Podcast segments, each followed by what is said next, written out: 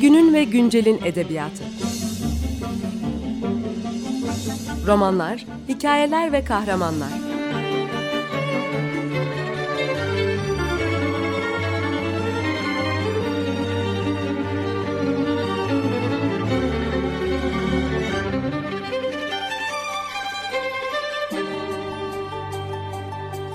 Hazırlayan ve sunan Seval Şahin.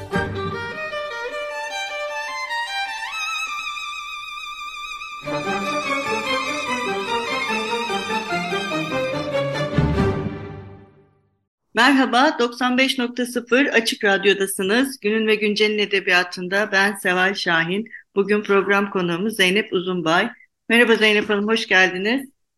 Merhabalar, hoş bulduk. Bugün e, Zeynep Hanım'la birlikte Çoğunluk Dersleri kitabını konuşacağız. Kitap e, 2019 yılında Sel Yayınları tarafından yayınlandı. Toplam 10 öyküden oluşan bir e, öykü kitabı Çoğunluk Dersleri e, ve bu öykülerde e, arkadaşlık özellikle kadın arkadaşlığı, e, aşk ama böyle dostlukla karışık bir aşk. Sadece saf bir tutkudan ibaret değil. E, ve sonunda da biraz bana o kerteriz öyküsünde konuşacağız. Hem okumaya hem de başka yazarlara bir mektup gibi biten bir öyküyle e, veda ediyor. Çoğunluk dersleri. E, burada e, yani yaşlılık, aşk ve arkadaşlık. Kitap e, ki Kerteriz de öyle bence. O da bir nevi bir arkadaşlık yani kendi kurgu kahramanlarıyla bir arkadaşlık. Ve bu üç şey mi çoğunluk? O yüzden mi kitabın adı çoğunluk dersleri? Ya da öyle mi? Bu üçü mü sizi e, etkiledi evet. yazarken? Aslında onları düşünerek adı çoğunluk dersleri olmadı. Daha çok e, çoğunluk dersleri öyküsündeki o çoğunluk, e, azınlık meselesinden çıkan bir çoğunluk dersleri işte çoğunluk doktoru, çoğunluk içkisi, çoğunluk çöplüğü, o oradaki o e, şeyin eşitsiz kapitalizmin bir türlü aynı şekilde enjekte edemediği e, yabancılaşma duygusunun içinden çıkan arkadaşlıklar, e, dostluklar ama onlarda da epey bir hasar var ve o hasarlara da, bakan e, bir kitap olduğu için adı çoğunluk dersleri oldu. E, evet e, yani sizin söylediğiniz açıdan da bakılabilir. Öyle bir çoğunluk da var orada. Bir de görünmek istemeyen bir çoğunluk Ama, değil mi? Yani e, görünmek istemeyen çünkü gör, gösterecekleri tarafları kabul görmüyor. E, aslında sistemin onlara dayattığı kimlikle ortaya çıkmak zorundalar. E, o, o dayatılan kimlikle çalışmak zorundalar dayatılan kimlikle konuşmak zorundalar. Onun için ortaya çıkamıyorlar. Biz onların mahrem, ben onların mahrem taraflarına, içlerinden nasıl küfrettiklerine, neler geçirdiklerine bakmak istedim. Evet, peki yaşlılık ve e, özellikle yaşlılık kısmına ne diyorsunuz? Yani yaşlılık da bu çok etkileyici bu kitapta.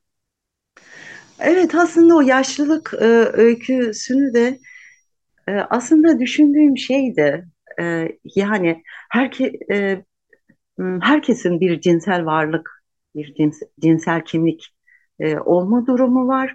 Ama bir yandan da e, yine bu cinsel kimlik üzerinden hala bir sürü e, insanlara dayatılan bir zorbalık var.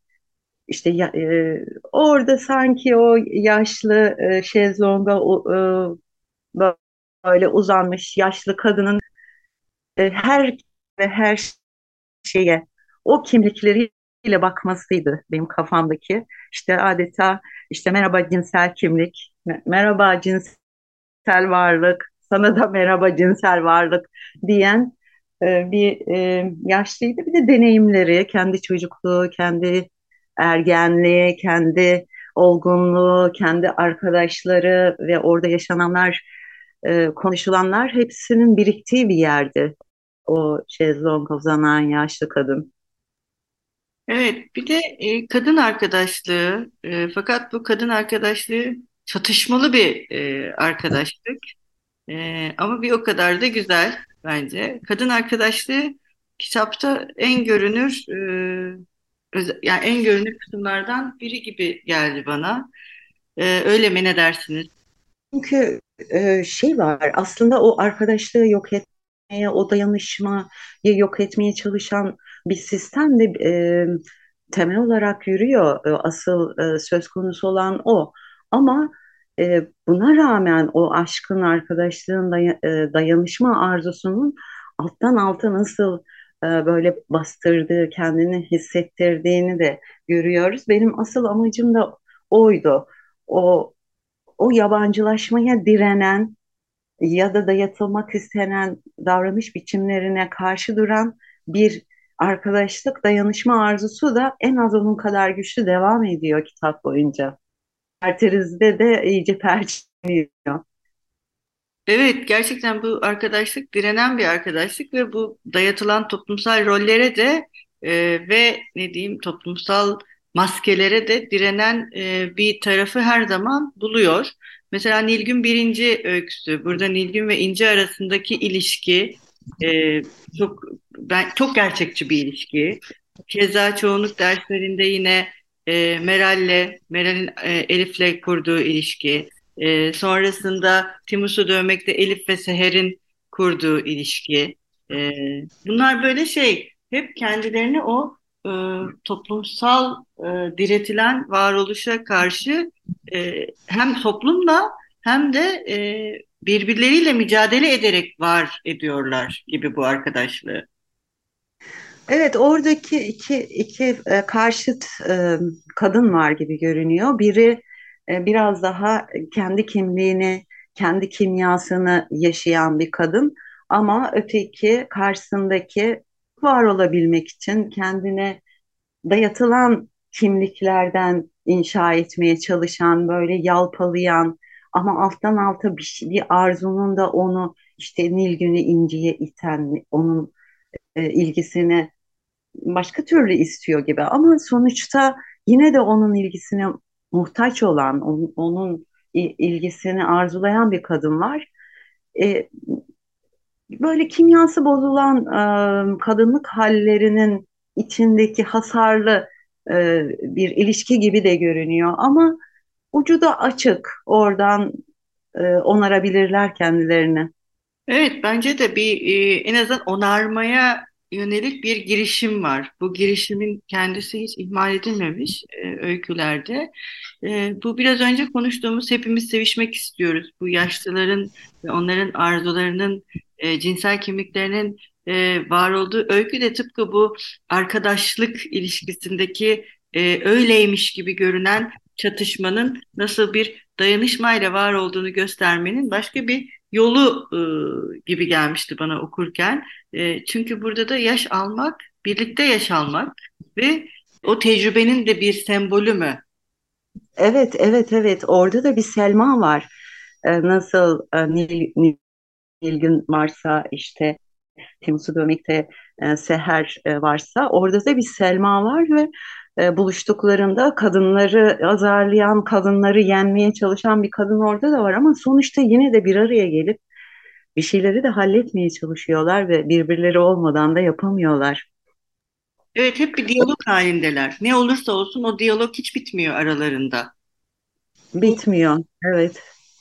Evet, bir ara verelim Zeynep Hanım. Ne istersiniz bugün, ne çalalım? Evet, e, Big Mama Thornton'dan dinleyelim. Everything Gonna Be Alright. Peki. Merhaba, 95.0 Açık Radyo'dasınız. Günün ve Güncel'in edebiyatında ben Seval Şahin, program konuğumuz Zeynep Uzunbay ile birlikte Çoğunluk Dersleri adlı kitabını konuşmaya devam ediyoruz. Kitabımızın ilk kısmında çoğunluk ve çoğunluğun ne olduğundan, çoğunluk derslerinin e, çoğunluğunun e, neleri bir araya getirdiğinden, kadın arkadaşlığından, e, toplumsal roller ve toplumsal ilişkilerin diretilmesi ve buna karşı duruşların yarattığı başka bir e, dayanışma e, şekillerinin bu öykülerdeki görüntülerinden, görünümlerinden bahsetmiştik. Şimdi biraz da şeylere geçelim. E, Elif ve Meral, e, Zehra ve Aziz bunlar birden çok öyküde görünüyorlar. Ee, ve bu öyküdeki kahramanların birden çok görüntüsü e, onlara çok farklı açılardan bakmamızı da mümkün kılıyor. Onların öykülerini neden böyle bir daha çok çoğaltmak istediniz, öyle diyeyim çoğunluk derslerinde? Ben birbirine sıçrayan böyle içinden geçen hikayeler yazmayı seviyorum. İşte Nilgün X5 reaktif Sayaç'taki Aziz'in kız kardeşi. Daha sonra Aziz yaşlanıyor. E, Kıymık'taki genç ve aşık Aziz var. E, hiç onu bilmiyorum. Demek o karakteri sevdim. Belki de ondan e, daha sevecen, daha e, kadınla erkeğin birlikte bütün kusurlarına, bütün eksiklerine, o toplumsal cinsiyet rolünün içinden çıkıp gelip de yine de birlikte olmaya çalışmaları hikayesi belki. Onu kurgulamak hoşuma gittiği için biraz fazla silmiş olabilir e, kitaba. Ama başka e, kare, daha çok e, şey Elif de yine iki karakterde var. Elif'i de çünkü sevdim. Gerçi sonu biraz kötü oldu Elif'in ama oradan da çıkacağını düşünüyorum. Eksik kalan bir şeyi tamamladı ve oradan da basıp çıkacak. E, çok basit böyle küçük geçen bir Funda var. O da e, birkaç öyküde görünüyor. Çünkü o da yazma yazmak isteyen ve böyle bir kız kardeş dayanışması ruh içinde genç bir kadın. İşte yabancı öyküsünde Emel'le dayanışıyor. Um, şeyde Sır Bıçağı'nda e, evet. e, yazmak isteyen bir arkadaşıyla dayanışıyor. Birbirlerinin içinden geçiyorlar. Aslında onun nedeni şey sanırım yani hepimiz benzer ya da ortak hikayelerin kahramanları mıyız sorusuna biraz cevap arıyorum. Yani bizim bir hikayemiz var. Yanından işte yanımızdan geçip gidenin de hiç bilmediğimiz bir hikayesi var. O merakla, o soruya sanırım cevap arıyorum öykü yazarken. Oradan ateşleniyorum yazmak için. Evet, e, Buz Yükü öyküsündeki bu hikayedeki Ruziye'nin ve migrenin Sanki migren asıl buradaki başrolde migren var değil mi? Ruziye'nin bütün hayatını belirleyen o e, migren ve bir türlü e, tedavi edilemeyen. Ruziye'nin e, migreni aslında Ruziye'nin cinselliği, e, Ruziye e, yaşamak istediği cinselliği kendine bile itiraf edemeyen, e, bu konuda e, oldukça çekingen ve korkak olan bir kadın adını migren koymuş. Artık işte bedeni isyan ettiğinde kendisiyle yüzleşecek. Öykü boyunca böyle bir şey. Ben de unuttum Seval çok oldu yazalım bunları. yok yok. ee, mesela olan şey, bu buz yükü ve Timus'u dövmek e, biraz böyle bir e, yani bir, benzeşen öyküler bu yönleriyle hani kendileriyle kendi cinsellikleriyle e, uğraşan e, ki birini zaten adı Seher öteki de Nuran olarak konulmuş tam da böyle bir aydınlıkla sona erecek beklentisiyle e, bu isimler de bağdaştırılmış. Onu düşündüm gerçekten düşündüm isimleri koyarken. Ama isimleri koyarken şunları da düşündüm e, aslında o kerterizde o gerçek isimler ortaya çıkıyor. Aslında bu kitabı yazarken aklımda böyle altta yatırdığım e, te, e, temel mesele şuydu. Bu kadınlar kim? Bu kadınlar e, kendileri değil ama ailelerinin kırsalla çok e, bağı kopmamış. E, Türkiye'deki o göç meselesi, gelmişler ve kendi kızlarını, çocuklarını kendileri gibi olmasın diye e, okutmuşlar. Bu kadınlar işte işte okumanın ucundan yakalamış bir yerlerde çalışmaya başlamış ama bir yandan da o yabancılaşmanın içinde e, şeyi de köyle kırsalla olan bağları da kopmamış hala altın günleri var. Hala kurban kesiyorlar. Bir tür tarikatlaşma aslında hani tırnak içinde bir tarikatlaşma da söz konusu. Zaten tam da böyle zamanlarda çıkar ya kendine ait hissedeceği bir yer. E, asıl temel oydu. Bunlar kaçıncı kuşaktan göçün çocukları falan diye düşünerek onların hala babaannelerinin, anneannelerinin ya da isimlerini taşıyan, anneannelerinin isimlerini taşıyan pek yoktur da o kafada olunca hala babaannelerinin adlarını taşıyan kızlar olabilir diye düşündüğümü hatırlıyorum. Kaç yıl önceydi. Evet, maalesef bu da e, değişmiyor ülkemizde. Evet, Kerteriz öyküsü sizin bütün bu kitabın sonunda yazdığınız bir mektup gibi geldi bana. Ee, hem belki kendinize de, e, kendinizden ortaya çıkan bu kahramanlara da ve kendinden yaratmanın başka bir halini e, göstermenin ve onlarla hemhal olmanın bir şekli mi e, Kerteriz? Evet evet Ee, nasıl e, yazdığımı da göstermenin e, bir yoluydu onu yazmak. Ama işin doğrusunu isterseniz e, gerçekten bu yaşandı. E, tam öyle oldu. E, olduktan sonra ben o öyküleri neden yazdığımı düşündüm. Sonradan eklendi kitaba o e, dosya gittikten sonra ben onu e, bilgisayarın başına geçip yazamadım. Yazamayınca işte kaydettim. Sesimi kaydedip kendi sesimden yeniden yazarak çok zor ve çok uzun bir uğraş sonunda onu yazdım. Çünkü nasıl yazdığımı, neden yazdığımı, neden ablamı ya, e, kerteriz aldığımı, e, bütün kitap boyunca neden onun arkadaşlarını, neden onun çevresini e, yazdığımı, kendimi değil de ben de çünkü hemşirelik yapmıştım. Ben de hastanelerde e, çalışmıştım, doktorlar, hemşireler tanımıştım ama onların hiçbiri gelip kitabın karakteri olamadılar. E, 40 yılda bir gördüğüm, ablamdan adlarını duyduğum kadınlar, erkekler, doktorlar gelip hastane, onun çalıştığı hastane neden neden bunlar benim e, mekanım oldu, karakterim oldu bunları düşündüm. Aslında ben kendimin nasıl yazdığını keşfettiğim için de o öyküyü koymak istedim oraya. Evet. Böyle oldu. Çok da güzel bir çok da güzel bir son olmuş bence. Ellerinize sağlık. Ee, çok keyifle okudum ben de e, çoğunluk derslerini. Biz programımızın sonunda e, yazarımızın okurları ve dinleyicilerimiz için okuduğu bir bölümle veda ediyoruz. Siz bugün çoğunluk derslerinden neyle veda etmek istersiniz? E, Timus'u dövmekten bir bölüm okuyayım. Peki, e, çok teşekkür ederiz Zeynep Hanım. Hoşçakalın. Görüşmek üzere. Teşekkür ederim. Hoşça Buyurun, son, buyurun son söz sizin. Timos'un kolajenin ne demek olduğunu, ne işe yaradığında işte o gece seherden öğrendim. Tiroid bezinin hemen altında, soluk borumuzun üstünde şöyle ceviz kadar bir şeymiş Timos. Bebekken ceviz kadar oluyormuş da yaşlandıkça nohut mercimek kadar mı kalıyormuş ne? Vücudumuzun sağlıklı, ruhumuzun huzurlu olması işte bu beze borçluymuşuz.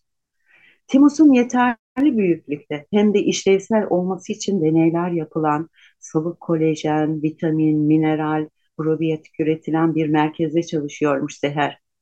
Eczanelerde mi satılıyormuş bu mucizevi ilaçlar? Seher'in senin dünyadan haberin yok bakışıyla ilk o zaman karşılaştım. Ne yapsaydım? Dünya mı yarıştırsaydım? Bana güvenebilir miydi? Elbette. Yine de fazla ayrıntıya girmese iyi olurmuş. Bunlar sadece zenginler ama çok, çok benim aklımın alamayacağı kadar zengin olanlar için özel olarak üretiliyormuş. Düşünebiliyor muymuşum? Yok yok ne düşünebilirmişim ne de anlatabilirmişim, anlayabilirmişim. Seher'in işi oğlaklar, kuzular, buzağılar, domuz yavrularından elde edilen gençlik aşılarını bu zenginlerin damarlarına, kaslarına zerk etmekmiş. Sen vejeteryan değil miydin dedim. Paraya ihtiyacım var dedi. Bardağı limonladı, tuzladı, tekilayı kafasına dikti. Ağzına attığı limon parçasını yüzünü buruşturup dudaklarını büzerek çiğnerken kendim için değil dedi. Onun bildiği şeyleri bilmiyordum, anlamıyorum ama lütfedip arkadaş olmuştu işte benimle. Dahası sır bile vermişti. Daha ne istiyordum? Üstelik o çok ama çok vefalı bir arkadaştı. Kız arkadaşı gibi olan erkek arkadaşının ölüm yıl dönümüymüş o gün. Tekila ile birlikte gözlerini de doldurup doldurup içti. O arkadaşı için bitmeyen bir yasın içindeydi. Ben kimdim ki?